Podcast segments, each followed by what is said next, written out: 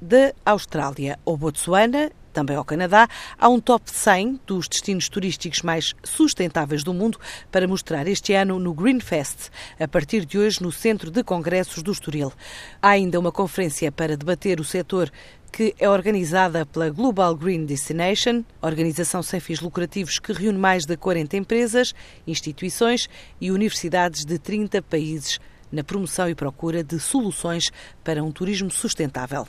Já a vinda a Portugal do Ministro da Indústria e Comércio do Paraguai leva hoje a ICEP a realizar o seminário sobre oportunidades de negócio neste país do centro da América do Sul, vizinho da Bolívia, do Brasil e da Argentina. Um encontro no auditório de Lisboa da Agência para o Investimento e Comércio Externo, que vai contar com a presença da encarregada de negócios do Paraguai, a ministra Ana Isabel Rodrigues. Várias empresas e associações nacionais também vão marcar presença para abordar os desafios deste mercado e quais os setores de maior cooperação. Na última década, o Paraguai registrou um rápido crescimento económico. Só em 2010 cresceu 14,5%. Foi considerada a maior expansão económica da América Latina e a terceira mais rápida do mundo, depois do Catar e de Singapura. É um país ainda de contrastes a nível de distribuição de riqueza e subdesenvolvimento, com forte dependência económica do setor primário, à mercê das condições climáticas.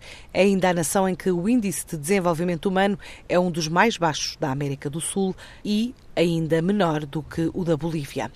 No Porto, nas instalações da ICEP, hoje é a última sessão do seminário sobre o mercado espanhol, onde os setores que são dados como prioritários para as empresas nacionais são a indústria, o vestuário, calçado, casa, alimentação e novas tecnologias. O mercado espanhol representa cerca de 11% do PIB da zona euro. A economia espanhola cresceu perto de 3% e, nesta altura, há 5.500 empresas portuguesas a vender no país vizinho.